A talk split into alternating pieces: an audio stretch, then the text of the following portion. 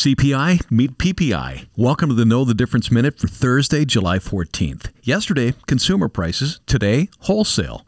In the never ending search for a sign that inflation is slowing, we need to keep looking. Yesterday's 9.1% increase in CPI was followed by today's 11.3% jump in what's called the Producer Price Index.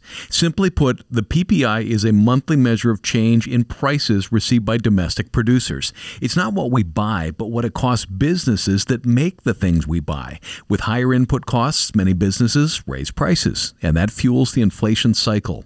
Word has been spreading of a potential 100 basis point jump in the Fed meeting on the 27th.